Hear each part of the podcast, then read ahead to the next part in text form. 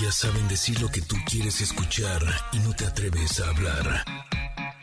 Ingrid y Tamara, en MBS 102.5. Familia, ¿cómo están? Muy buenos días. Feliz jueves de quincena. ¡Yay! Ay, me salió esto un gallo. Yeah, me salió un rechinido al lugar de yeah. Oigan, estamos a 2 semanas de que termine este 2022 y también para recibir el 2023. Por eso, hoy nos acompañará nuestra amiga Panterita, que nos hablará del siguiente tema. Manifiesta el mejor año de tu vida. Yo quiero, levanto la mano, seguro ustedes también. Ay, estos jueves que se interrumpen en mi fin de semana. Yo juro siempre que del miércoles va el viernes. Y nada, me falta el jueves. ¿Cómo ves? Jueves hoy, Connectors, buenos días. Bueno, si bien la Navidad es el mejor momento para pasarla en familia, también puede generar ciertos conflictos, estrés, roces, qué sé yo. Así que para evitar esos pleitos, para tener una noche de paz, platicaremos con Penélope Ballesteros, directora de la Asociación Civil Protamar, que nos dirá cómo darle la vuelta a los conflictos familiares y pasar unas felices fiestas decembrinas. ¿Y saben qué? Para consentirlos tenemos varios regalos. Los vamos a invitar al teatro, a la fábrica de Santa, al cine. Bueno, habrá mucho donde elegir para que se diviertan durante el fin de semana. Y lo que me encanta el jueves es que es jueves de covers. Eso me fascina. Así es que vayan pidiendo sus covers favoritos. Díganos cuál nos está faltando, cuál le gusta mucho, esa versión diferente a una canción que a ustedes les guste. Digan, ay, se oye mejor así o también se escucha muy bien, qué sé yo. Díganos en @IngridTamaraMBS, que es nuestro Twitter. Pero además tenemos la reflexión de la carta del Comentarot y muchas cosas más. Somos Ingrid y Tamara. ¿Nos escuchan? Sí, en MBS 102.5. Comenzamos. Ingrid y Tamara, MBS 102.5. Pues por lo menos la música sí es como de jueves, ¿no, Tam? O sea, es como prendida, pero cool, pero tranqui, pero buena onda, pero no, está buenísima. Okay, qué gusto que estén con nosotros, Connectors. Qué gusto darle la bienvenida a este programa. Gracias a toda la gente linda que nos está sintonizando a través del 102.5 en la Ciudad de México. Pero con mucho gusto saludamos también a Córdoba, que nos están sintonizando en FM Globo 102.1. Un abrazo a Comitán, que nos sintonizan en Exa 95.7. Saludos a Mazatlán, que se encuentran en X 89.7, también a Tapachula, que este día están en Exa 91.5, y a Ciudad del Carmen, que nos sintonizan en FM Globo 101.3. Gracias por estar aquí.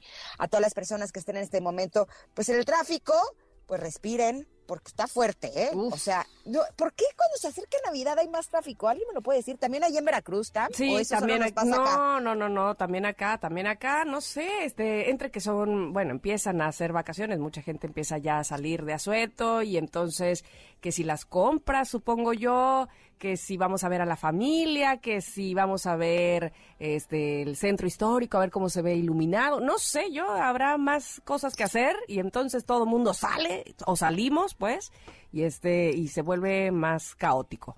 Ahora sí que nunca le he encontrado su explicación, porque, o sea, yo lo veo en mi caso, pues yo no hago nada diferente de lo que hago normalmente, o sea, a lo mejor sí en las noches, a lo mejor sí salgo más, ¿no? Porque hay como más que el evento, que la posada, que la cena navideña y así. Uh-huh. Pero en el día, mi rutina es exactamente la misma. Entonces, sí, por eso se me hace tan raro que a donde uno vaya, ¿eh? O sea, aquí en la Ciudad de México hay caos vial por todos lados. O sea, atorón.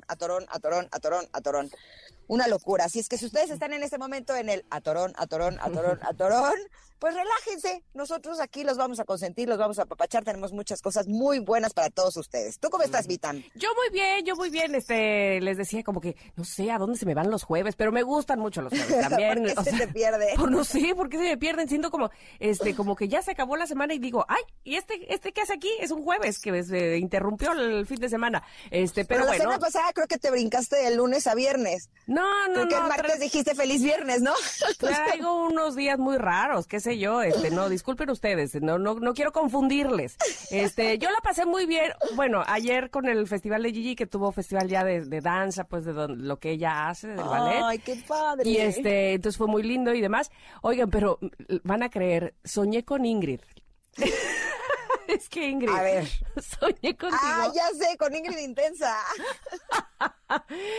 Soñé que Ingrid me producía un programa de radio. O sea, que yo estaba así sentadita, aparte en mi cuarto, en mi recámara. Ajá. Y entonces Ingrid estaba en una mesita y me decía, no, diles, o sea, me estabas dando indicaciones, que vas a hacer una transmisión de 25 horas continuas. Nadie ha hecho eso, yo creo que eso es único. O sea, pero estabas emocionadísima. Y yo volteaba y te decía, 25 horas continuas, ¿cómo? O sea, ¿qué le pasa? Aparte no 24, 25. Es que viene el 25 de diciembre. Exacto. Entonces es el día festivo. Y yo así de, está bien. Y luego se paraba porque traía un vestido. ¿Sí? No, yo así de, ok. Y yo volteaba y decía, que son 25 horas continuas. Sí, aquí. Yo decía, ¿es neta? ¿Voy a hacer 25 horas continuas? Espérate, entonces Ingrid se paraba y sacaba de su bolso un vestido que se quería poner y empezaba a buscar en mi vestidor una plancha. ¿Dónde tienes una plancha? Y abrías y cerrabas y no sé qué. Y yo al mismo tiempo transmitiendo y decía, ¿qué hace? Y luego decías, ¿sabes qué? Te hace falta un baúl. Y yo, ¿un baúl para qué? ¿Qué pondría yo ahí? No sé, pero cuando sepa te voy a decir, porque te hace falta. Y yo, ok, Ingrid, relajada, por favor. Te hace falta un baúl de los recuerdos, así, sí. Para sacar uno a uno y que tengas contenido para 25 horas de transmisión. Es la única manera. O sea, no inventes, Ingrid, ya siéntate, ¿por qué estás aquí buscando una plancha? Decía yo, ¿qué pasa? ¿Qué es esto? ¿Qué soy yo tan mafufo? Pero bueno. Pues, todo bien. O sea, inquieta soy, capaz de hacer ese tipo de cosas también. Cuando hacía la Academia Kids, ajá, sí tuve un programa que grabamos 26 horas, no es broma. 26 horas, o sea, mi llamado fue a las 8 de la mañana de un día y llegué a mi casa como 10:30 del día siguiente. Sí, o sea, sí te creo. Sí me la aventé, pero eso no quiere decir que si yo fuera la productora lo haría. A mí pasó una vez, estaba yo en otro rollo, y a Adal se le ocurrió, bueno, a la producción, ir a Six Flags, a este parque de diversiones, a ver quién aguantaba más veces en la montaña rusa. O sea, ¿en serio? Sí, era un concurso. Y pasamos ahí transmitiendo toda la madrugada. Y recuerdo que yo entraba al día siguiente a las 6 de la mañana a radio. O sea, na. ¿Y cuántas veces te subiste a la montaña rusa? No, pero no era de nosotros. O sea, había gente del público que se había inscrito. Sí, no, nosotros no. Nosotros estábamos transmitiendo, pero a ver quién era el ganador y quién sabe qué, y entonces ya fulano ya bajó y ya echó la pizza por allá. Y quedan 2 parejas y así, ¿no? Toda la noche, ¿qué es esto? ¿Sabes qué? Una vez me llevé a Paolo a un viaje, le llamamos el tradicional viaje solo con mamá, que de hecho ahorita con la pandemia no lo hemos hecho y ya lo quiero hacer. Ajá. Pero entonces nos fuimos a uno de estos parques en Estados Unidos y había una que era la montaña rusa de Harry Potter. Ah, y le dije, nos subimos las veces que tú quieras. No me acuerdo que si fueron 10, 11. Ala. Así, y te juro que yo ya era verde. Así, verde. Y te juro que le dije, te dije que las que tú quisieras, pero no puedo más. O sea, ya estoy verde. Ya no puedo subirme a una más. Ok, ma, vámonos a otros. Ok, bueno, pues así las cosas. Ya como vieron, este jueves está muy platicador y no les he dicho todavía ni la pregunta del día. Y quiero externarla porque, bueno, pueden salir cosas interesantes para la plática que vamos a tener más adelante. ¿Cuáles consideras que pueden ser los momentos más complejos, los temas más difíciles de tratar con las familias durante las fiestas navideñas? Ingrid, adelante. Híjole, pues no sé, la verdad como que no. ¡Ay! ¡Salud! Perdón. Ahora sí que intempestivamente. Ajá. Exacto. No sé, no he tenido. ¿Tú? Pues yo la verdad tampoco he tenido, pero o sea, si me ponen a pensar cuál tema podría ser complicado para las familias, pues siempre que si las herencias, de hecho aquí tengo ya respuestas del público, que si los terrenos del abuelo, dice Santo, que quién va a cuidar a la mamá cuando sea grande, claro, no, te toca a ti, te toca acá, cuestiones de dinero, qué cosas me hiciste en el pasado y vuelven a surgir, qué sé yo, pues habrá, o no sé, rencorcillos a lo mejor ahí guardados y que no se dijeron y esperan hasta este momento, no sé si sea el más indicado, ya nos dirá nuestra especialista más adelante, ¿no? Pues sí, no sé, me imagino que debe de pasar, como que no sé, este es un tema que no sé, así, bueno, se los digo honestamente. Exactamente, sí, pero además, digo, entiendo que a lo mejor se reúnen poco y que este sería un momento apropiado porque están todos reunidos, pero por el mismo motivo siento que no debería de suceder porque de por sí se reúnen poco y luego se reúnen para pelearse, pues qué caso tiene. Ay, sí. Exacto. Pero bueno, exacto. Ya se verá. Yo digo que si vamos a tener una diferencia de opinión, la guardemos para otro día. Exacto. Lo hagamos con más calma. O en corto, porque luego es el tío contra el cuñado y entonces a ver. Que, ¿sabes qué? Eso sí yo tengo la ley. O sea, si yo tengo un tema con alguien, no lo abro en una comida familiar, no, la verdad, o ni de amiga siquiera. Si yo tengo un tema, lo hablo con la persona con quien tenga el tema directamente. A mí me lo aplicaban así de que se quejaban de mí enfrente de los demás. Y es horrible. Ay, qué ¿sabes? Porque si tienes algo que decirme, dímelo a mí. O sea, como, ¿por qué quieres tener...?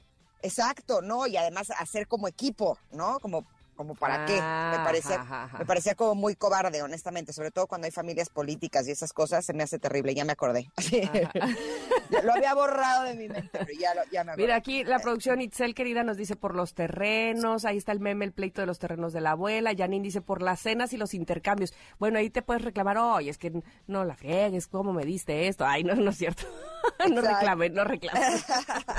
Agradezcan.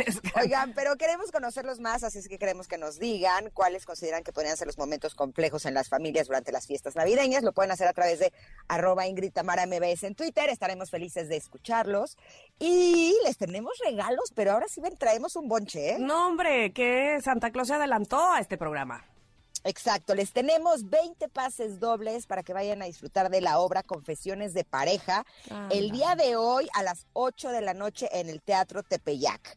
Son muchos pases dobles para que vayan a disfrutar de esta obra que está buenísima y que además, pues, si tienen algunos momentos complejos en las familias, pues yo creo que estas confesiones de pareja, pues van a ver algunas pistas de para dónde no irse, ¿no? Buena idea. Así es que si quieren el día de hoy pasársela muy bien en el teatro, específicamente en el Teatro Tepeyac, por favor, en @IngridTamara, sí, ¿verdad? En el Twitter, @IngridTamaraMBS, piden sus pases para ir a Confesiones de Pareja. ¿Cuáles serán esas confesiones? ¿Qué tendrás que confesar? Sas. Ándale, sas. Ahí estarán los boletos para ustedes, pases dobles. Nosotras vamos a ir un corte y vamos a regresar. ¿Tenemos carta al comentarot? Oh, que la tenemos, claro que sí, ya verán. Somos Ingrid y Tamara, nos escuchan en MBS. Es momento de una pausa. Ingrid y Tamara en MBS 102.5.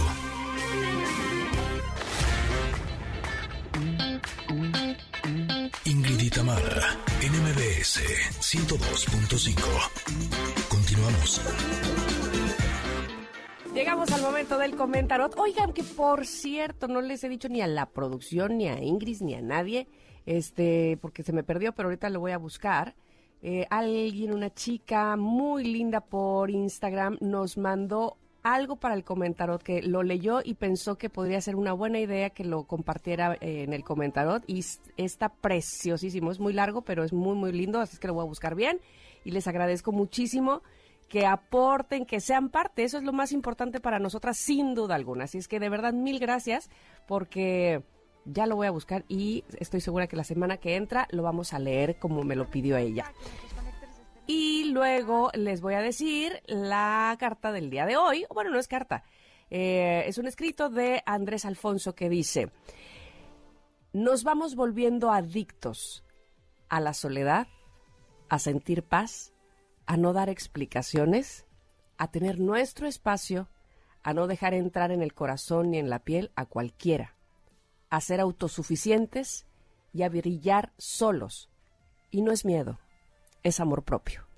Ándele. ¿Te gusta esto que acabo de leer, Ingrid? Me encanta, ¿eh? Oye, te escucho muy lejos, muy, pero muy, pero muy. No sé si nada más soy yo. Qué raro. A ver. Yo sí me escucho a mí. Ahora sí. Yo sí me escucho a mí. Yo sí me escucho a mí misma. En mis adentros.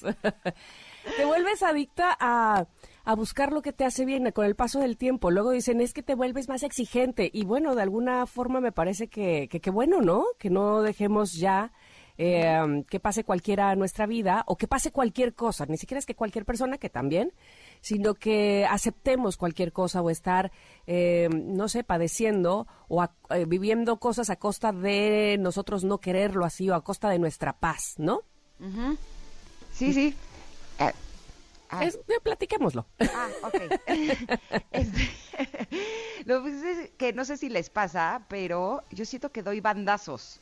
Uh-huh. O sea, como que de cualquier cosa que quiero como pulir de mí misma, siento que me voy para un lado y luego para el otro hasta que finalmente encuentro el centro, ¿no? Uh-huh, uh-huh. Recuerdo que alguna vez, hace ya muchos años, había leído la importancia de aprender a estar solo, ¿no? Uh-huh, uh-huh. Y entonces dije, ok, voy a pasar más tiempo sola. Y pues en eso que me voy al bandazo para el otro lado y ahora ya solo quiero estar sola, ¿no? Okay, y de veras dejé de salir, dejé incluso como de ver tan frecuentemente amigas, a familia, porque empecé a disfrutar muchísimo de mi soledad. Hasta que me di cuenta que también tener conexión con las otras personas era algo importante para mí, y entonces uh-huh. es como empecé a encontrar el centro entre, sí, darme tiempo para mí, hacer cosas a solas, pero también estar con las demás personas, ¿no? Uh-huh. Y lo mismo con las explicaciones, por ejemplo.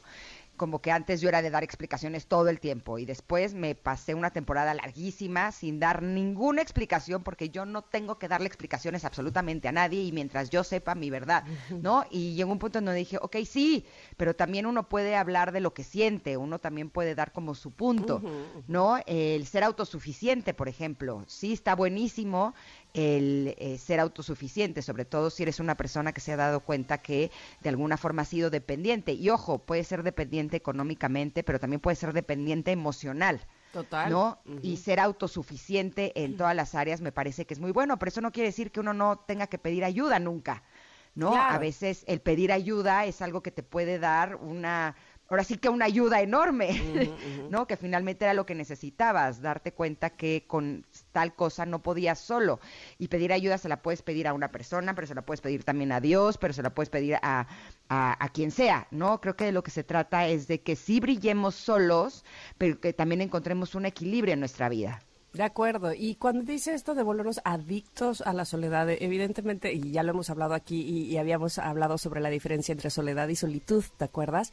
Sí, sí. De estar con nosotros, de saber estar con nosotros, saber escucharnos, porque de repente no queremos estar con nosotros por aquella voz que está todo el tiempo ahí, ñaca, ñaca, ñaca, ñaca, ñaca, ñaca, ñaca, y diciendo cosas que no nos gustan o que no nos hacen o no nos tratamos bien a nosotros mismos. Y cuando aprendemos a hacerlo, cuando aprendemos a aplacar esa voz y escuchar la que está más al fondo todavía, que es más bajita, es más tenue, pero que seguramente es la real. Entonces, ese es el tipo de soledad que nos gusta, en el que nos gusta estar y regocijarnos. No nada más llenarnos de personas y de sonidos y de ruidos con tal de no escuchar el nuestro, ¿no? El propio. Uh-huh.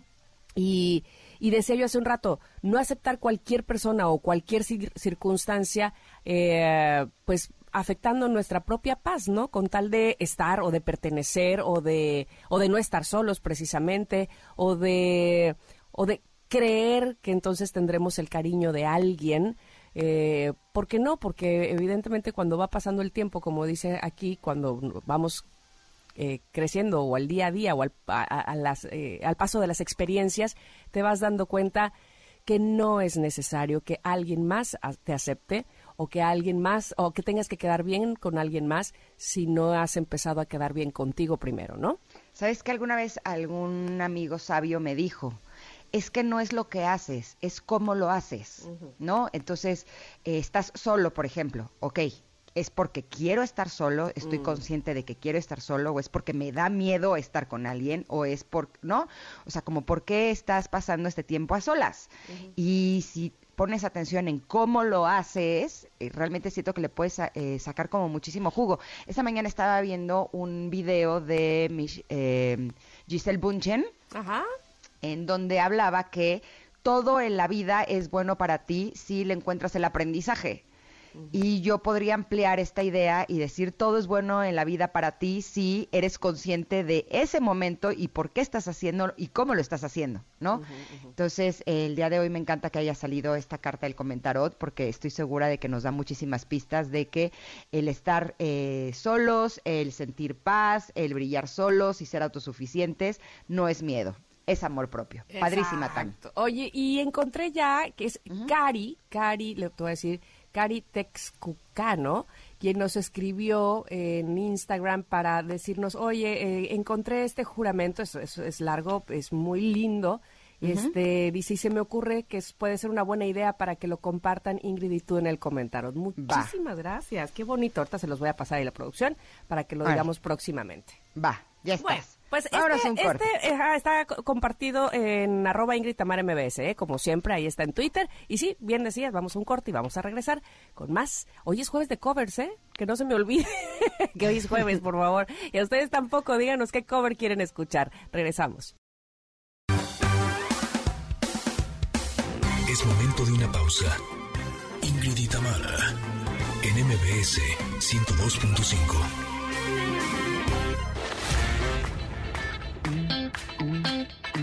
Ingrid y Tamara, en MBS 102.5. Continuamos. Se supone que deben de reinar los buenos deseos, el amor, el respeto, la felicidad, y nos han dicho que es una época en la que nos tenemos que sentir muy, muy bien. Pues no siempre es posible. A veces hay algunos miembros de la familia con quien no hay una buena relación, o de pronto en los eventos navideños salen las fricciones entre compañeros de trabajo, también puede ser, o con la familia política, que a veces es una temporada en donde puede haber como mucho conflicto.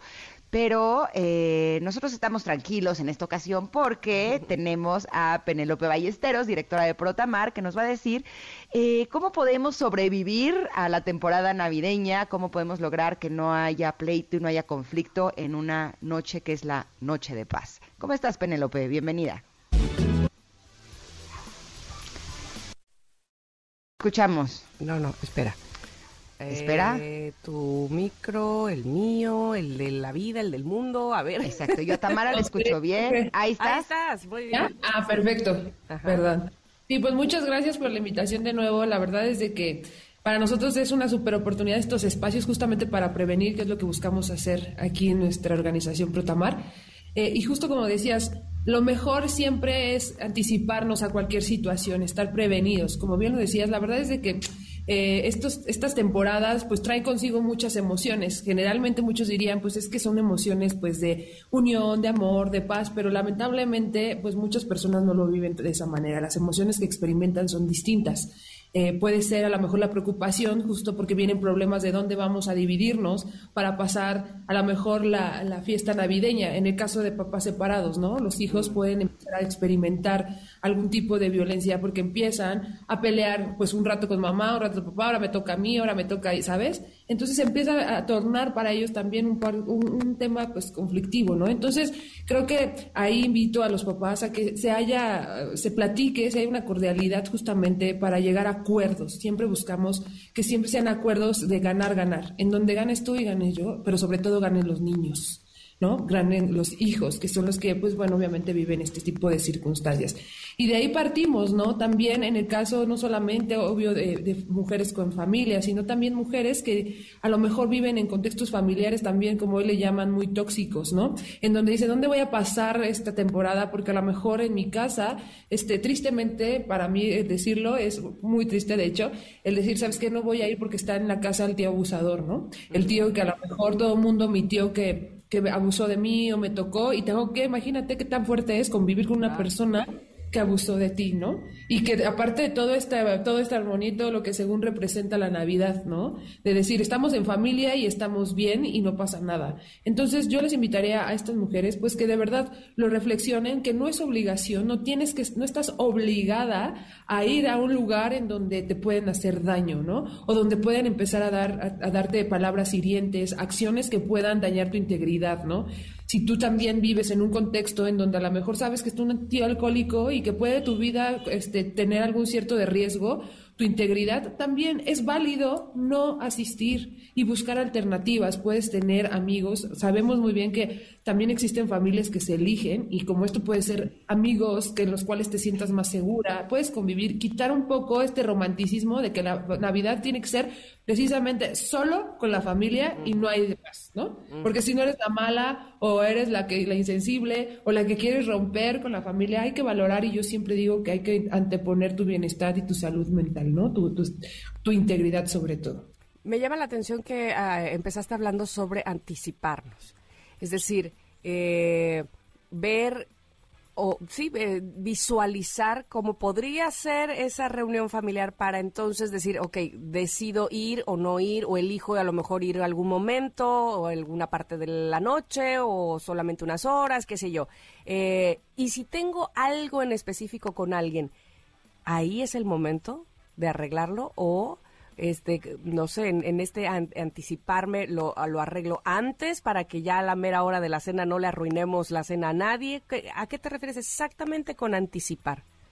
Sí, pues valorar justamente mi contexto, toda la situación. Si es un problema muy grave, pues no es momento para arreglarlo, ¿no? Yo siempre empezaría por compensar conmigo, a ver, a sanar, ¿no? Esta parte emocional hablando. O también esta parte de anticiparme de que si yo conozco el contexto familiar, pues ir precavida, sabes que a lo mejor sí voy a asistir, pero me voy a llevar un dinero extra, voy a tener al alcance un número telefónico en el cual me pueda yo comunicar en algún caso de una problemática, ¿sabes? O anticipar, a lo mejor no quiero ir porque está tal persona, pues puedes anticipar, pero quiero ver a mamá, pues bueno, entonces hablamos con mamá y le decimos, mamá, te invito a comer, te invito a desayunar y pasemos un momento entre tú y yo y no pasa nada, ¿sabes? O sea, los contextos siempre... Insisto, siempre buscando que tranquilidad y tener tu integridad siempre segura, ¿no? Uh-huh. Mental y física. Uh-huh. Yo creo fielmente en los límites, en la importancia de que los límites van a ser a favor de una sana convivencia. Pero, ¿qué pasa cuando hay algún miembro de la familia que no está poniendo límites y sería el miembro a quien le correspondería? Por ejemplo, en el caso de la familia política, ¿no? A quien le correspondería sería al miembro de esa familia poner un límite, ¿no? No a ti como su pareja. O cuando hay niños, a quien le corresponde poner el límite es a los padres de los niños, en caso de que haya algún familiar que esté actuando de forma incorrecta. ¿Qué se puede hacer en caso de que la persona a la que le corresponde no esté poniendo el límite? Yo creo que siempre es mejor tomar distancia, ¿no? Y hablarlo. Y a veces, pues, se empieza a tomar muchos conflictos, pero es lo mejor, sobre todo cuando hay niños, ¿sabes? No exponerlo a situaciones que puedan ponerlos en riesgo emocionalmente y físicamente, ¿no? Que imagínate que estén presentes en una discusión. Entonces, cuando eso no pasa, ¿sabes qué? Si el papá, pues, dialogarlo, tratar de la medida, como decía al principio, de buscar acuerdos, siempre en beneficio primero de los niños y después de las parejas, ¿no?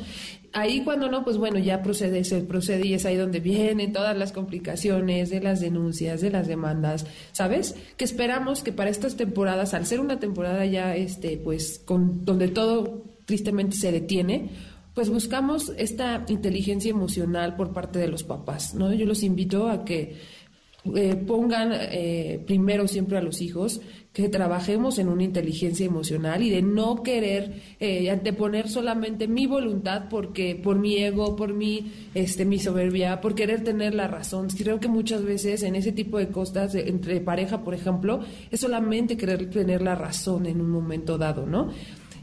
Está de más, digo, no es que esté de más, sino sin embargo es que son días, son temporadas complicadas, sobre todo cuando hay niños, ¿no? Entonces, en ese sentido, pues siempre el diálogo y la comunicación, hablar con honestidad de cómo nos sentimos, creo que siempre va a ser el mejor camino, ¿no? Sabes que estoy sintiendo, como bien lo mencionabas, que no estás poniendo límites y dar el por qué yo creo que el no poner límites puede tener un resultado negativo, ¿no? Esto es, ¿sabes qué? Veo que, no sé, tus papás le hablan de alguna manera que a mi hijo, a nuestro hijo, no le gusta, lo hace sentir incómodo, por tanto, te pediría que tú, que son tus papás, hablaras con ellos, ¿no? Siempre, como te digo, la comunicación es bien importante. Lamentablemente, pues, y tristemente luego no se logra por entrar en temas emocionales no gestionados, ¿no? Sin duda es difícil, Penélope. Voy a dejarte una pregunta para después irnos al corte y que por favor nos la contestes regresando del mismo.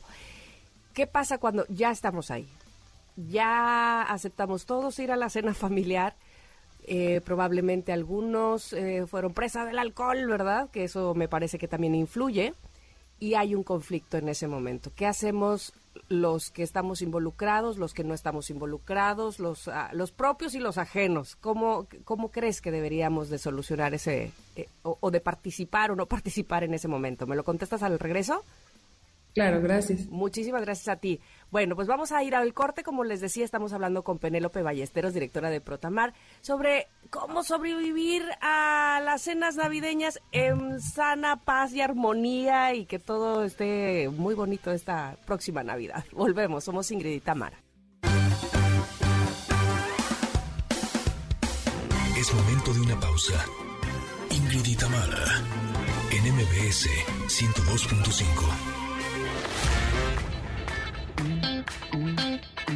Ingrid y Tamara, NMBS 102.5. Continuamos.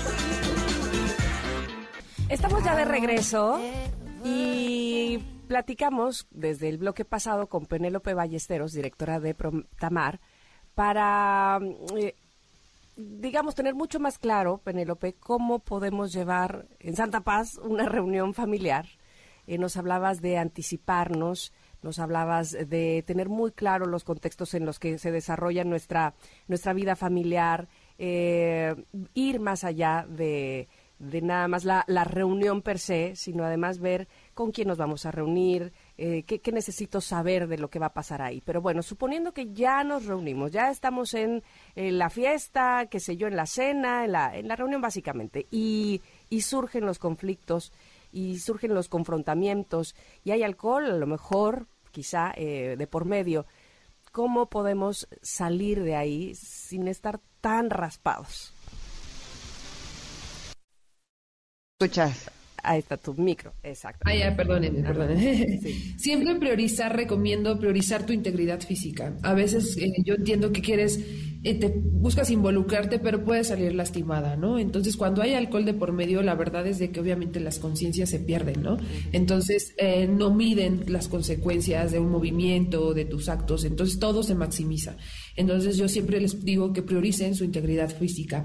Después, siempre contar con dinero en efectivo es importante para saber cómo resolver, a dónde irme, ¿no? Y no estar pendiente a, oye, ¿qué voy a hacer? ¿Hacia dónde me voy a mover? Sobre todo, también les invito a tener siempre cargado tu teléfono. Todos tenemos celular, ¿no? Siempre buscar que esté cargado y con saldo, para que si se suscita una situación de esa, ya sea que puedas hablar a lo mejor a un número de emergencia, uh-huh, o también hablarle a una persona que pueda ser tu apoyo, que pueda pasar por ti, que pueda decirte, o tú decirle dónde estás, cómo estás, ¿sabes? Que tengas esta confianza de poder llamar o llegar en caso de alguna situación de emergencia, ¿no?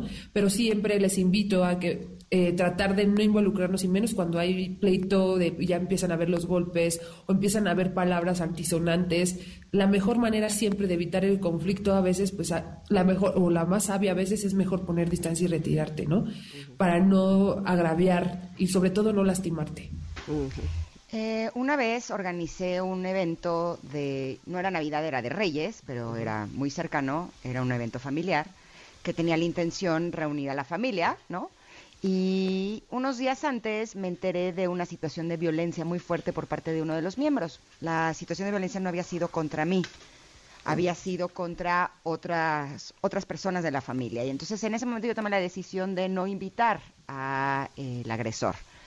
Y bueno, se armó en grande, porque evidentemente a la que responsabilizaron de separar a la familia fue a mí, ¿no? Y a partir de ese momento yo tomé la decisión de no asistir a lugares donde haya, donde estén este tipo de agresores, ¿no? Evidentemente la que se separó de la familia fui yo.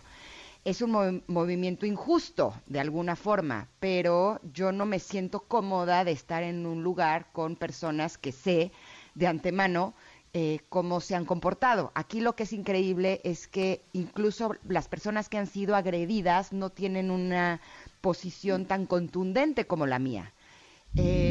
Finalmente yo no me arrepiento de haber tomado la postura que yo tomé, finalmente, porque además tengo hijos y yo jamás sería capaz de poner a mis hijos en una situación en la que pudieran estar expuestos a ningún tipo de violencia, ¿no? Y menos a ese tipo de violencia. Pero el punto es, a las personas que nos están escuchando, si estás hablando de anticipar, valdría la pena que si saben de algún tipo de violencia por parte de alguno de los miembros que esté invitado al evento de Navidad o de Nochebuena o de Año Nuevo, que se anticiparan hablándolo con los demás restos de la familia, aún arriesgándose a ser ellos quienes finalmente no asistirían.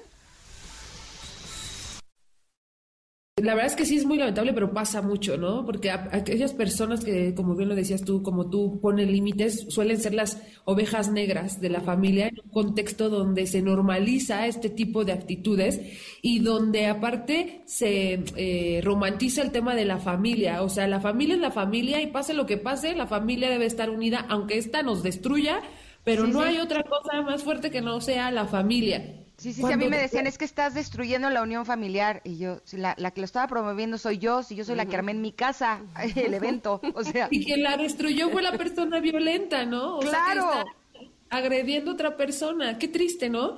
Sí. Pero realmente es muy, el romper paradigmas da miedo, ¿no? Porque estás cortando contextos familiares que a lo mejor tristemente vienen de antaño, ¿no? Ajá, entonces, ¿cómo tú, Ingrid, te vas a atrever a hacer eso? ¿No? Y entonces la mala eres tú. ¿En serio? Sí. Y es muy triste y pasa, y es muy común, ¿sabes? Es muy común, y yo sí quiero aplaudir tu decisión y invitar a las personas a que lo hagan. No, la violencia no se puede normalizar ni en la familia, y tampoco romantizar a la familia, decir, todo es permitido en la familia. No es cierto. No es cierto, cuando a ti te daña un integrante de la familia, te lastima, lacera y atenta contra tu identidad, ¿sabes? Contra tu identidad y tus emociones y obviamente tu integridad física, siempre es bueno alejarse. Dejar a un lado esta parte, y es lo que buscamos, ¿no? Decir, háblalo, no te quedes callada, ¿sí? Aunque te tachen de la oveja negra y así, es solamente así como vamos a hacer la diferencia, no existe de otra manera. Sí, se tiene que romper paradigmas y tristemente romper, cuando hablamos de romper es tajantemente, no puede ser medias tintas, no puedes hacer medio que le hago o medio que finjo que aquí no pasa nada, no, porque ¿sabes qué? Las consecuencias son muy graves y se va dando una y otra vez y es por eso que decimos que la violencia sigue normalizándose y sigue en aumento. Entonces, no, y que vivamos en un lugar en donde el conflictivo es el que pone el límite y no el conflictivo es el agresor. Desde ahí ya estamos muy mal, pero si no empezamos nosotros a marcar una pauta sobre lo que es correcto, pues qué es lo que le vamos a heredar a nuestros hijos, ¿no? La idea de que hay que hacer como que no pasa nada con tal de que no digan que somos unas personas conflictivas, y estar cuando en realidad no es que seamos así, simplemente estamos protegiendo a los seres que amamos y nos estamos protegiendo a nosotros mismos también. Por supuesto, y rompiendo con ese tipo de creencias que laceran la vida de cualquier persona, ¿sabes? O sea, es importante tener esta conciencia, ahora sí, de romper con estas actitudes, estas acciones que lastiman y que van de verdad, van de generación en generación. Porque si un niño ve eso y ve que es tolerable, entonces yo mejor me quedo callado. Si veo que me abusa mi tío, o ya deja al tío, el novio... Es normal, pues entonces permito que me pueda lastimar y que me diga y yo tolero y entonces porque eso es, y ya cuando se vuelve parte de mi familia le aguanto todo porque ya ahora y antes era mi novio, ahora ya es mi esposo y ahora pues le permito todo lo que haga, no importa, la familia es la familia, pero por dentro te estás comiendo y eso, ¿sabes qué es lo más triste? Que es lo que das a tus seres queridos, imagínate, es lo que damos, inseguridad, miedos, etcétera. Ahora retomando lo que habla sobre no cualquier cosa a costa de la familia, o al revés, más bien, no mi propia integridad mental y física porque la familia es lo único, me hace pensar en esta agresión pasiva, entre comillas, cuando se tiene que decidir, y lo hablabas tú al principio de la entrevista, a dónde se van a pasar las fiestas, la familia política o la familia de sangre. Y entonces se vuelve realmente un conflicto, pero además, insisto, con esta agresividad pasiva de, pues entonces vete, pero entonces no, ¿por qué no con nosotros? ¿Sabes? Como este chantaje familiar que puede ser realmente... Ay, no quisiera usar esta palabra, pero muy jodido para las personas. Pero es la única palabra para describirlo. Es que de verdad, puede causar realmente un conflicto fuerte, emocional inclusive, y sentirte culpable, que es lo peor, si asistes o dejas de asistir a un lugar o a otro. ¿Cómo haces ahí? Como decíamos en algún momento, siempre de verdad el autoconocimiento, entender, como tú lo mencionabas, Ingrid, de mis convicciones, saber por qué lo hago, lo que estoy haciendo no me va a causar culpa si yo sé que va a traer un beneficio para mí y para las personas que están a mi lado. Sí. Y si el beneficio es un paz, ¿por qué me sentiría culpable? Pero ¿qué pasa cuando no hay un proceso antes y todo y tengo las mismas paradigmas, las mismas creencias, estoy acostumbrada a pensar de la misma manera? Pues estos patrones, insisto, se repiten. Qué importante es que te conozcas, que pongas, sepas cuáles son mis límites, cuándo sí, cuándo no. Para mí, aunque la gente diga que el blanco, por ahí poner un ejemplo, es el mejor color, a lo mejor para mí no, a mí me gusta más el perlado. ¿Por qué? Porque a lo mejor la tonalidad, porque no sé, ¿no? Y tengo un porqué, y de ahí nadie me mueve, y eso te da carácter, ¿sabes? Entonces son las convicciones las que dices, ¿sabes qué? Y seguramente siempre las cosas que ayudan a la integridad de otra persona y tu integridad va a ser siempre positivo, no tiene por qué ser malo, ¿no? O sea, por ejemplo, en el ejemplo que ponía Ingrid, ¿no? Mis hijos no se están exponiendo a eso, están dejando de ver o normalizar ese tipo de conductas. Es muy positivo. Entonces, va a ser muy positivo que si yo no voy, mis hijos o las personas con las que vamos a ir no nos aportan nada, no voy. Y aunque me digan misa, y aunque me digan es que tú qué egoísta eres, y estás rompiendo con todo, y qué grosera, no importa. Tus convicciones no se mueven porque sabes por qué lo hacen. Pero ¿qué pasa si no has trabajado antes? Por eso insistimos mucho en el tema con las mamás, que son las que están a cargo generalmente de los hijos, de un autoconocimiento. ¿Qué le quiero aportar a mis hijos? ¿Qué quiero? Realmente los quiero exponer a una situación así, saber lo que se siente a lo mejor, ¿no? ¿Para qué? ¿Por qué? ¿Solo porque es papá o solo porque es mamá o porque es tío? No, aunque les resulte a ellos egoísta. Si no lo comprenden, ustedes que, obviamente, y no lo van a comprender porque si son agresivos y si son groseros, pues no va a haber. Entonces, como ¿para qué estás como queriendo chocar o queriendo encajar en un lugar en el que tú vas a salir lastimada? Claro. ¿Me explico? Claro, si vamos a normalizar algo, normalicemos el que sepamos cuidarnos y estar en lugares y con personas que nos aporten, que nos nutran, que nos acompañen y no con quienes nos lastimen, nos violenten, porque desgraciadamente eso es lo que a través de generaciones y generaciones hemos normalizado. Y lo peor es que siento que estas conductas no solamente están normalizadas, sino también está normalizado el hacer como que no pasa nada, y eso se me hace sumamente doloroso. Y así conocer nuestras prioridades, como decías, Penélope, o sea, cuando tienes clara tu lista de prioridades, sabes entonces en todo caso que sí y que no, ¿no? Y por qué las tienes en ese punto de tu lista, ¿no? Porque es tan importante. Sí. Pero muchas gracias, Penélope, por estar con nosotros este día. ¿Dónde te podemos localizar si la gente tuviera más deseo de conocer más lo que hace Protamar?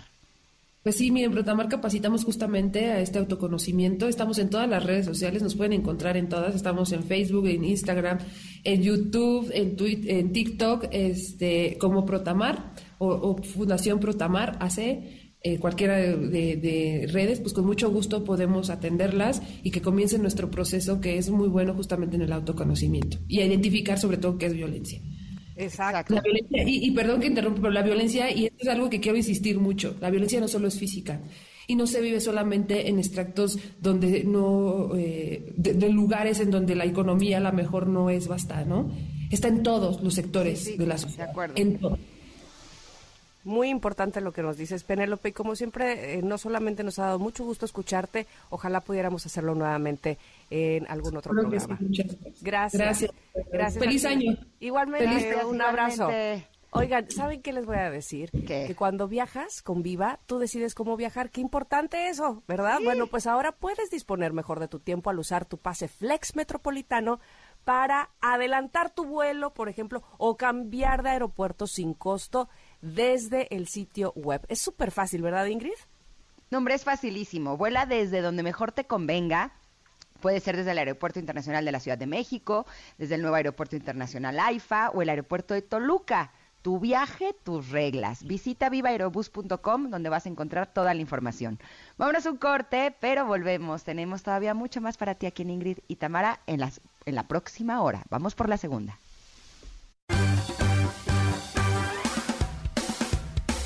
Es momento de una pausa. Ingrid y Tamara, en MBS 102.5.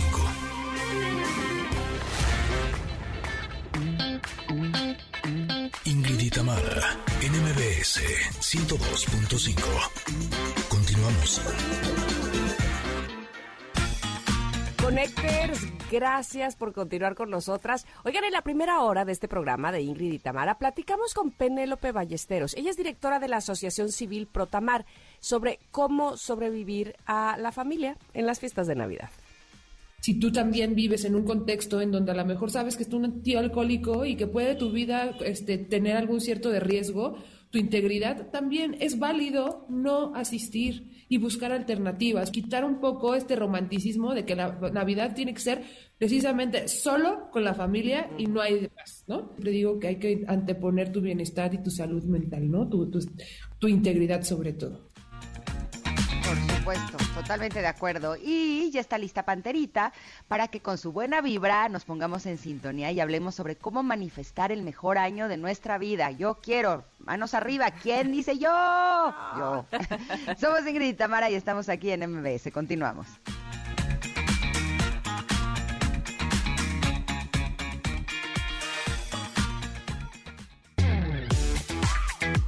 Tamara, en MBS 102.5.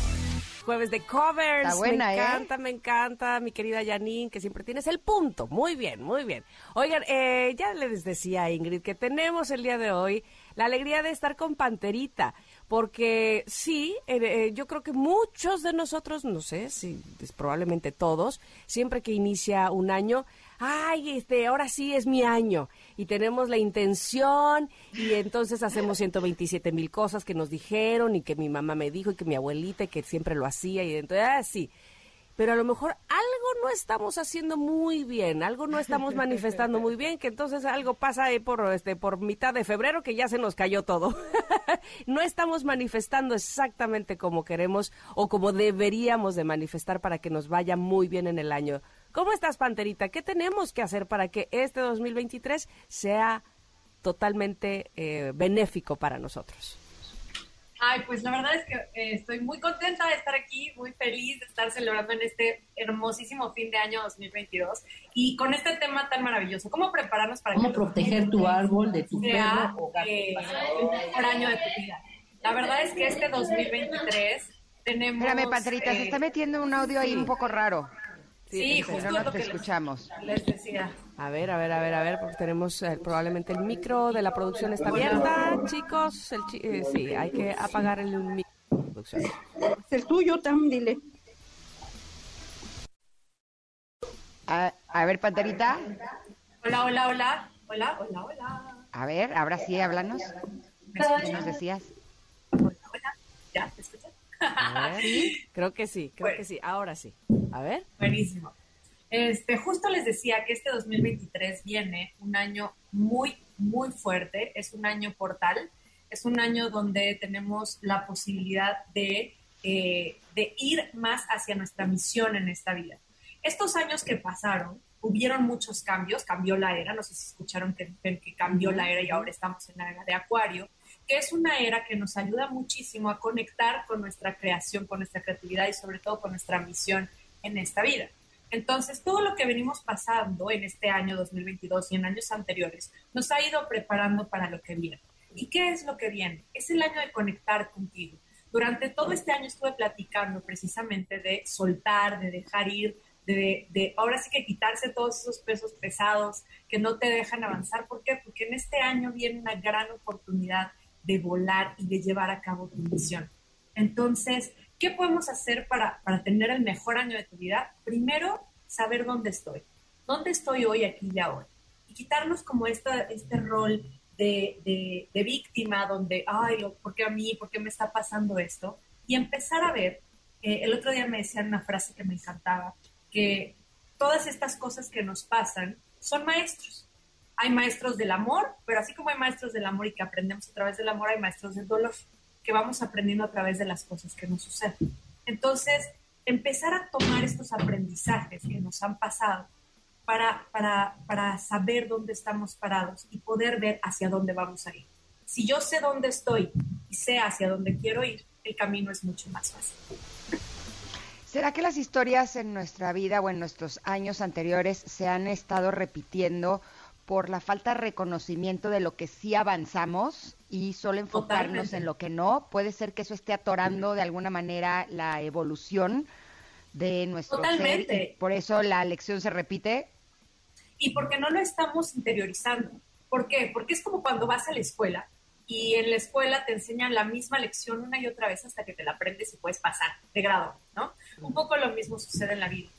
Se dice que nosotros venimos a aprender cosas que evolucionen nuestra alma. Y esas lecciones son las que la vida nos va presentando como tareas, por llamarlo como cuando en la escuela te dejaban tareas, como tareas que te van presentando para que tú puedas reconocerlas y que tu alma pueda evolucionar. Si tú no las reconoces, entonces es ahí donde empiezan a entrar estos patrones, se empiezan a presentar una y otra vez. Y es por eso que de pronto dices, ¿por qué siempre caigo en deudas? ¿O por qué a mí siempre me son infieles? ¿O por qué a mí siempre me pasa lo mismo? Porque no estoy reconociendo estos patrones que están pasando en la vida.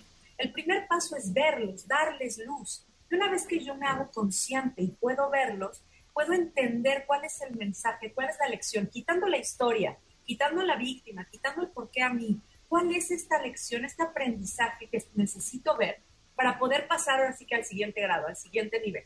Y el siguiente nivel viene en el 2023.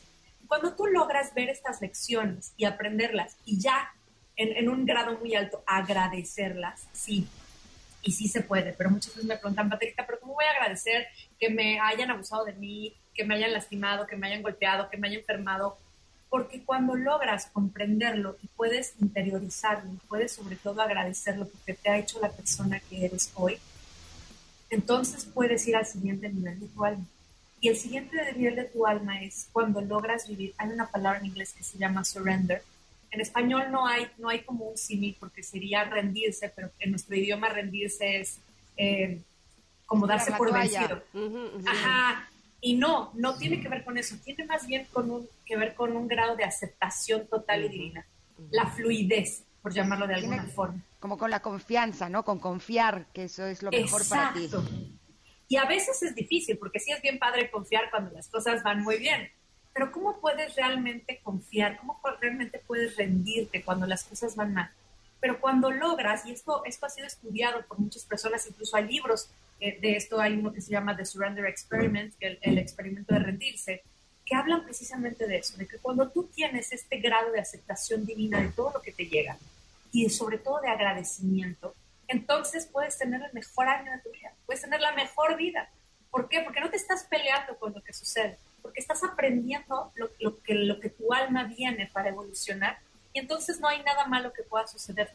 Cuando realmente llegas a este estado de aceptación total, pero también de agradecimiento total, entonces tienes una vida completamente maravillosa, comienzan a pasarte cosas buenas, como estas personas que de pronto parece que tienen mucha suerte, ¿no? Que dices, esta persona, ¿cómo ves que le va bien, no? Que todo le sale perfecto, está siempre feliz, y es porque son personas que tienen esta energía de gratitud y de aceptación, que no se pelean con la vida. Estamos tan acostumbrados a sentir que si no me esfuerzo, si no trabajo, si no peleo, si no lucho, no me van a salir las cosas, porque así nos enseñaron, ¿no? O sea, tienes que esforzarte, no pain, no gain, ¿no? Decían por ahí.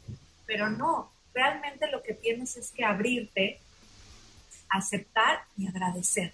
Cuando logras esto, no hay imposibles, no hay imposibles. Panterita, ¿qué pasa cuando hacemos todo esto con tanto ímpetu justo en estos momentos de donde se está acabando el 2022 y el del 2023 ni se diga? Estamos estrenando agenda, sentimos que sí, ya ahora sí, ya vi dónde me equivoqué y ahí no voy a volver, y entonces traemos ese rush, como dicen por ahí, de será un gran año. Cuéntame, por ahí del 24 de marzo, ¿qué pasa? O sea, ¿en dónde andamos? Que ya volvemos a sentir como que no es posible, volví a pasar, o me gana finalmente, quiero decir así, me gana esa expresión, mi propia personalidad o temperamento, y voy otra vez. O la rutina. O la rutina, exactamente, o se empieza a acabar este ímpetu de que el 2023 será así, y además son 12 meses. Entonces, ¿qué hago? Mira, justo lo que dices me parece maravilloso. ¿Qué pasa cuando vas a la playa? Cuando se te sientes relajado, cuando dices, ay, es que todo es increíble, o como cuando eras adolescente, que decías, todo es posible y tenías esta fuerza y esta pasión. Es eso, es una energía a la que tienes que acceder. Lo que sucede es que estamos en Año Nuevo y traemos esa energía de sí se puede, y eres tú la que lo estás creando. No es el universo, no es que sea un momento mágico, sí, sí lo es, pero sin embargo eres tú, es el estado en el que te encuentras. Cuando tú estás en ese estado de, es Año Nuevo, tengo una oportunidad nueva, vamos a hacer los propósitos, las uvas, el champán, beba, feliz Año Nuevo, tienes esta energía, es la energía que tú estás creando.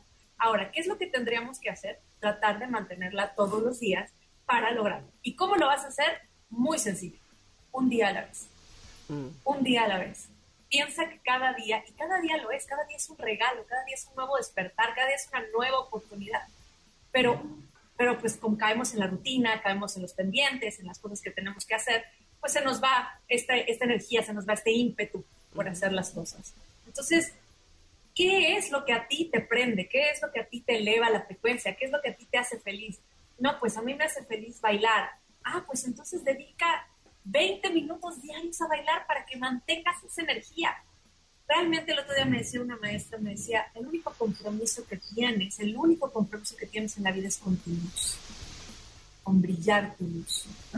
¿Qué es lo que tú requieres para que tu luz brille? Entonces, esa energía que sientes en Año Nuevo, esa energía que sientes cuando sales de vacaciones, esa pasión, esa alegría, la haces tú. Y tú puedes hacerla en cualquier momento. No necesitas que suenen las 12 campanadas. Exacto. Entonces, es importante lograr conservar esta energía. Esta energía es lo que nos da la vida, es a lo que venimos a vivir en esta vida. De acuerdo. Una vez hace no tanto, llegué con mi terapeuta y yo lloraba como Magdalena, ¿no? Y le decía, es que llevo los peores 10 años de mi vida. O sea, de veras no puede ser que haya sido 10 años tan difíciles, tan complicados, tan rasposos, en donde siento que trabajo y no avanzo, en donde las cosas se complican más, ¿no? Estaba en un momento de mi drama queen. Uh-huh. Y me acuerdo que ella me dijo unas palabras que se me hicieron súper interesantes. Me dijo, tú no estás viendo con claridad las cosas.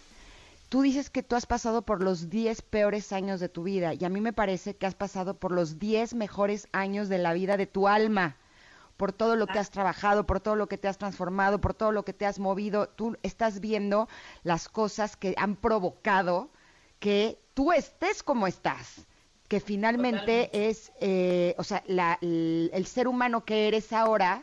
Pues sí, es un ser humano mucho más completo, que ve la vida de diferente color, que percibe la vida y a sí misma de diferente manera.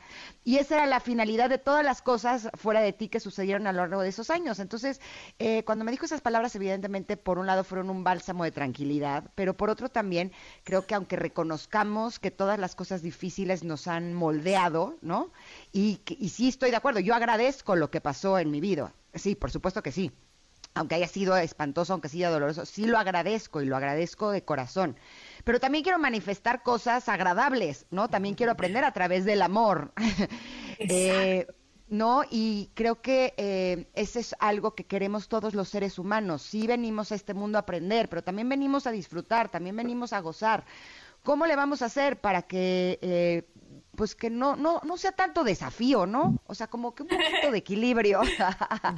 Un poquito, no, totalmente lo que dices. Perdón, Panterita, vamos a ir un corte y regresando Panterita nos va a hablar precisamente y nos va a decir, ahora sí, libreta en mano, les quiero decir, Connectors, para que no pierdan el hilo. Y estamos precisamente listos para escribir y aprender cómo manifestar el mejor año de nuestra vida. Regresamos, somos Ingrid y Tamara en MBS.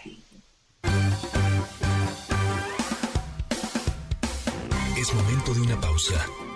Ingrid y Tamara en MBS 102.5. Ingrid y Tamara en MBS 102.5. Continuamos. Te dejamos a nuestra querida Panterita, que estamos hablando de cómo manifestar el mejor año de nuestra vida para este 2023. Una pregunta antes del corte. yo les compartía a ustedes Connectors que, o sea, sí está padre tener desafíos que te ayuden a transformarte, a conocerte, a ser una mejor versión de ti mismo y demás, y está buenísimo, pero también queremos que pasen cosas con las cuales podamos aprender a través del amor. ¿Cómo le vamos a hacer, Panterita? Por lo menos que haya un equilibrio, ¿no? Totalmente, justo lo que acabas de decir, que les platicaba yo. Tenemos maestros del dolor y tenemos maestros del amor. Y lo que queremos es aprender del amor, de aprender con facilidad, aprender con gozo, que la vida sea fácil y bonita. Ahora, ¿cómo lo vamos a hacer? Bueno, te quiero darles 5 puntos importantes para poder tener un gran año. Y el primero ya lo hablamos, que es como haz un balance de tu año anterior o de tu vida, de todo lo que te ha llevado hasta este momento. Entonces, escríbelo en un papel y agradécelo. Agradece lo bueno y agradece lo malo. Eso es importante para saber dónde estamos.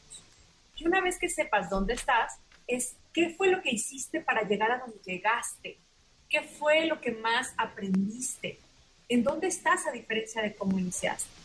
Por ejemplo, qué fue lo que, en cuanto a tiempo, fue lo que más consumió tu tiempo. Recuerda que los recursos más importantes, uno de los que tienes es tu energía y el otro es tu tiempo. Entonces, ¿qué fueron las cosas que consumieron más tiempo que podías haber usado en menor tiempo? Estoy diciendo mucho la palabra tiempo, pero el tiempo es un recurso muy, muy valioso. Entonces, ¿y en qué cosas pudiste haber puesto más atención y más tiempo? Es decir, más energía. Una vez que ya lo tienes, este es como el análisis, ¿no? Como el escáner de dónde estás.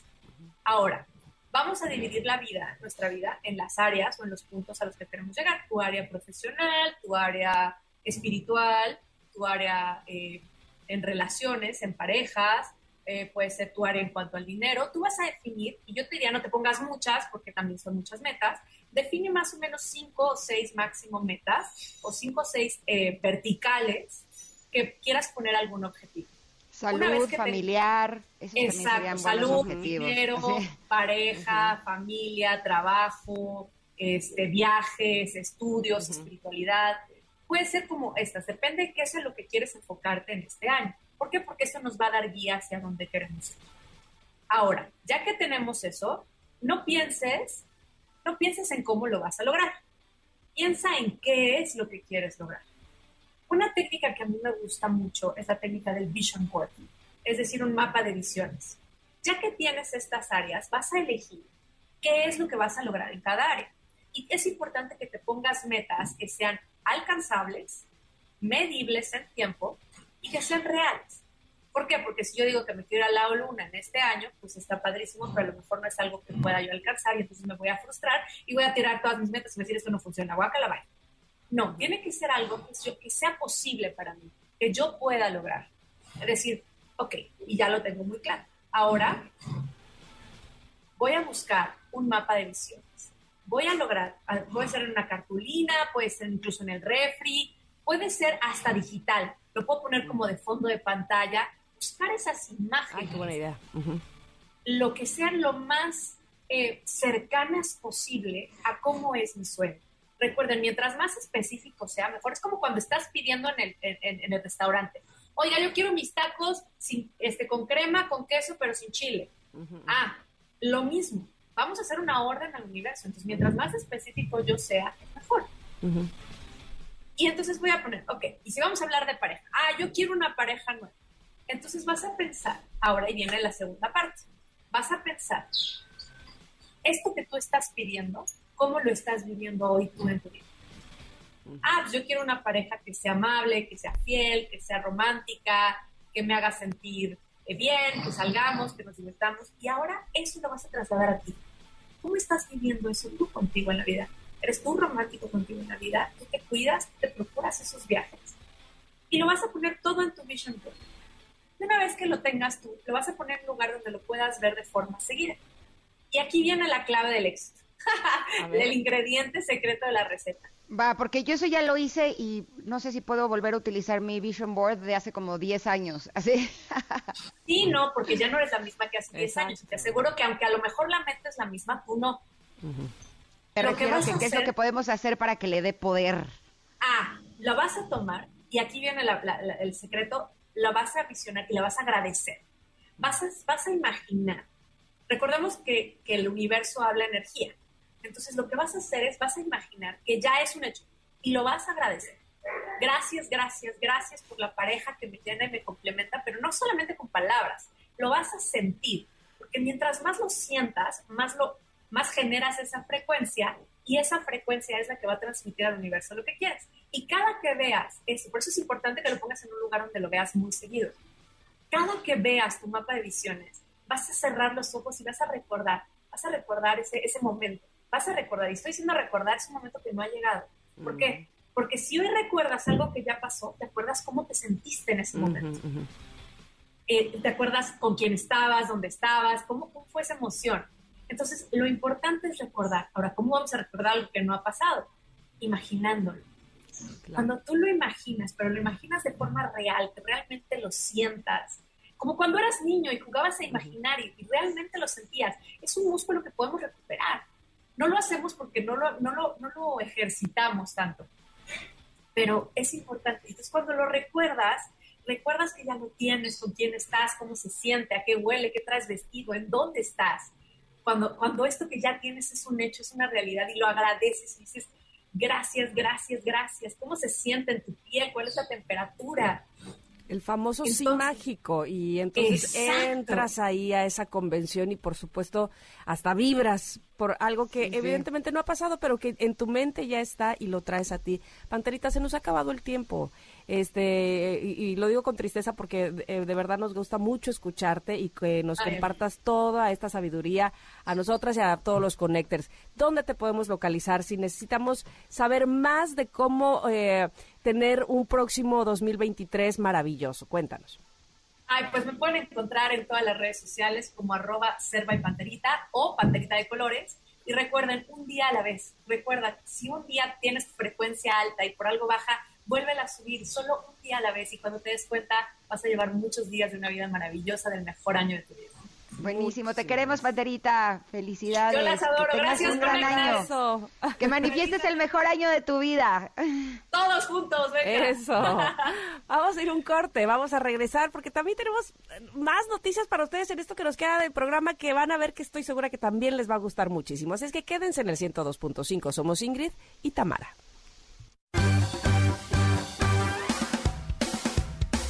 Es momento de una pausa. Ingrid y Tamara, en MBS 102.5. Ingrid y Tamara, en MBS 102.5. Continuamos.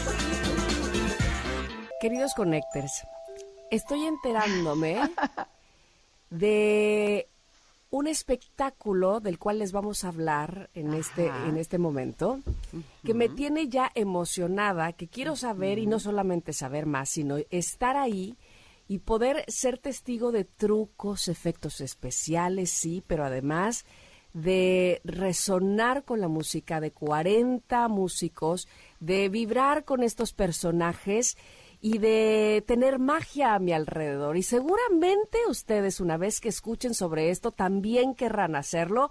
Y por eso me da tanto gusto recibir el día de hoy a Emiliano Cárdenas, director y escritor de Santino, El Camino del Mago, y también a Felipe Pérez Santiago, compositor de esta obra. Bienvenidos los dos, ¿cómo están? Hola, buenos días. Pues muy, muy contentos de estar por acá. Muchas gracias por la invitación. Al contrario, nos da mucho gusto recibirles, para que nos hablen, nos digan, nos inviten, nos motiven, nos lleven a ver este espectáculo que se llama así, Santino, El Camino del Mago. Platícanos, Emiliano, por favor. Pues bien, Santino es una ópera clown, la primera ópera clown en México. Combina la música de Felipe Pérez Santiago, orquesta sinfónica en vivo, el clown en un sentido más poético, danza, hay aeros, taro cisense, y también hay están las voces increíbles de Yanin y Juan Pablo Villa. Estoy un poco en shock. Felipe, ¿tú no eres Felipe que estudiaste conmigo? Justo le acabo de decir eso a Emiliano, le digo, Ingrid, ¿no será Ingrid que estudió conmigo? No lo veo hace como 30 años, estoy un poco en shock. Están idénticos. Ay. Qué gusto verte, Ingrid. No, no estamos idénticos, estamos mejores. A Felipe le consta que estudié la licenciatura en composición musical, solamente que él sí se volvió, yo creo que es el director de orquesta más importante que tiene México. Estuve viendo algunas noticias hace un tiempo, me dio un gusto enorme saber la carrera tan hermosa que has construido. La verdad es que fuimos amigos mucho tiempo, es una persona además de talentosísima, divertidísimo, y el hecho de que ahora estés haciendo este espectáculo me da un enorme gusto. Qué gusto me da saludarte. Igual, Ingrid, qué gustazazo, de verdad. Y sí, yo soy testigo, hicimos nuestro examen final juntos. Pero yo era un desastre, la verdad. Por eso yo me fui para otros lados. Yo me voy a hacer otras cosas, así es donde creo que lo hago mejor. Pero cuéntanos, Felipe, ¿qué es lo que vamos a poder disfrutar en este espectáculo en el área de la música? Ya que tú eres, además de un gran director de escena, un gran compositor. Pues les cuento justamente la parte musical, que es que... a ver, ¿me escuchan? ¿Sí, va? Sí, sí, perfecto.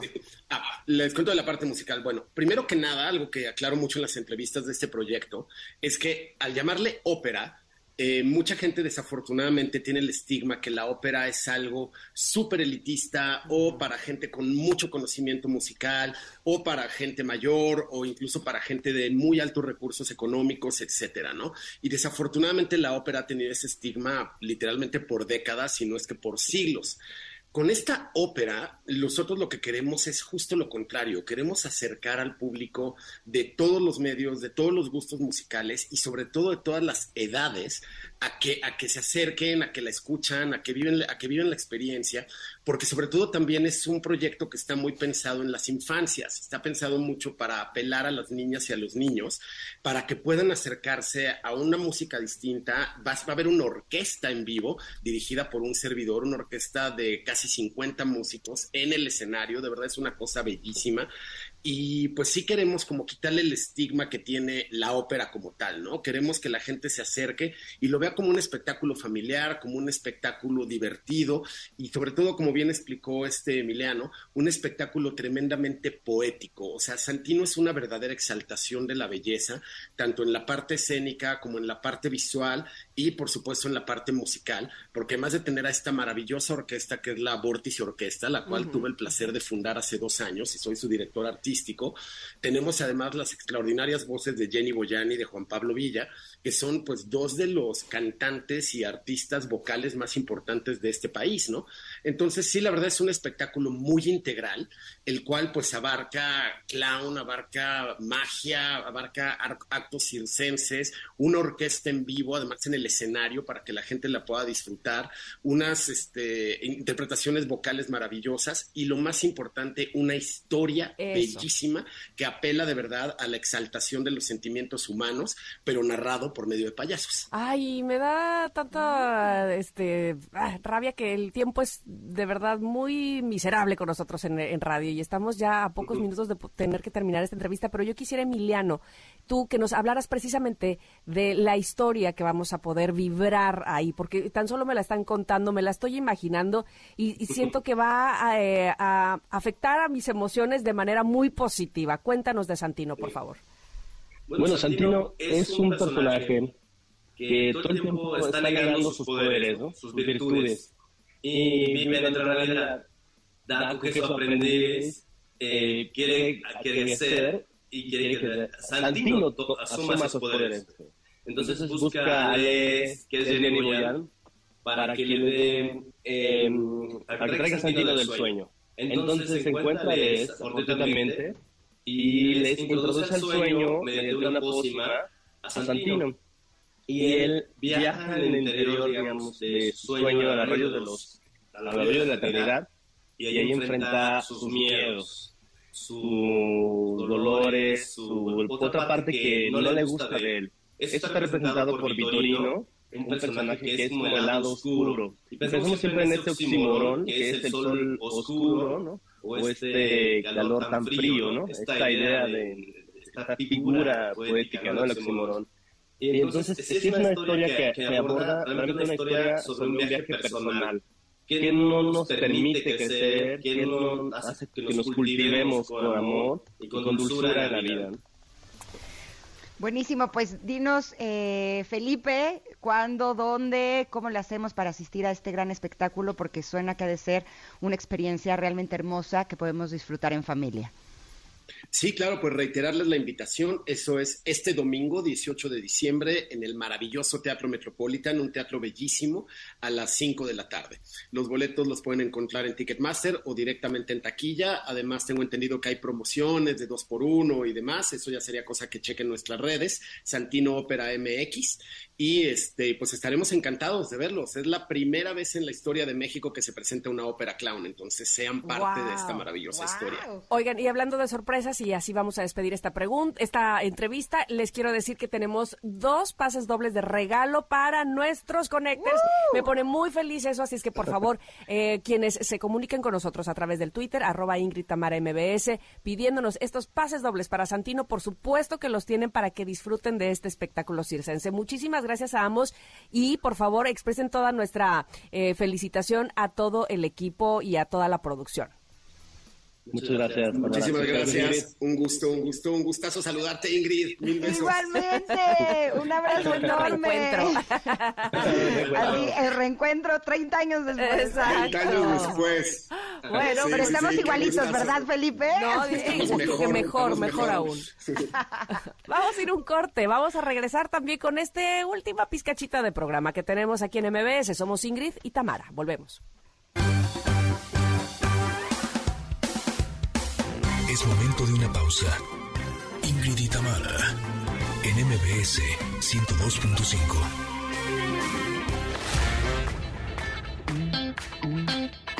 Ingrid y Tamara, en MBS 102.5.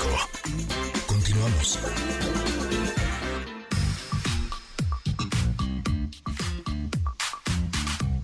Oigan, ya se está acercando las fechas de Navidad.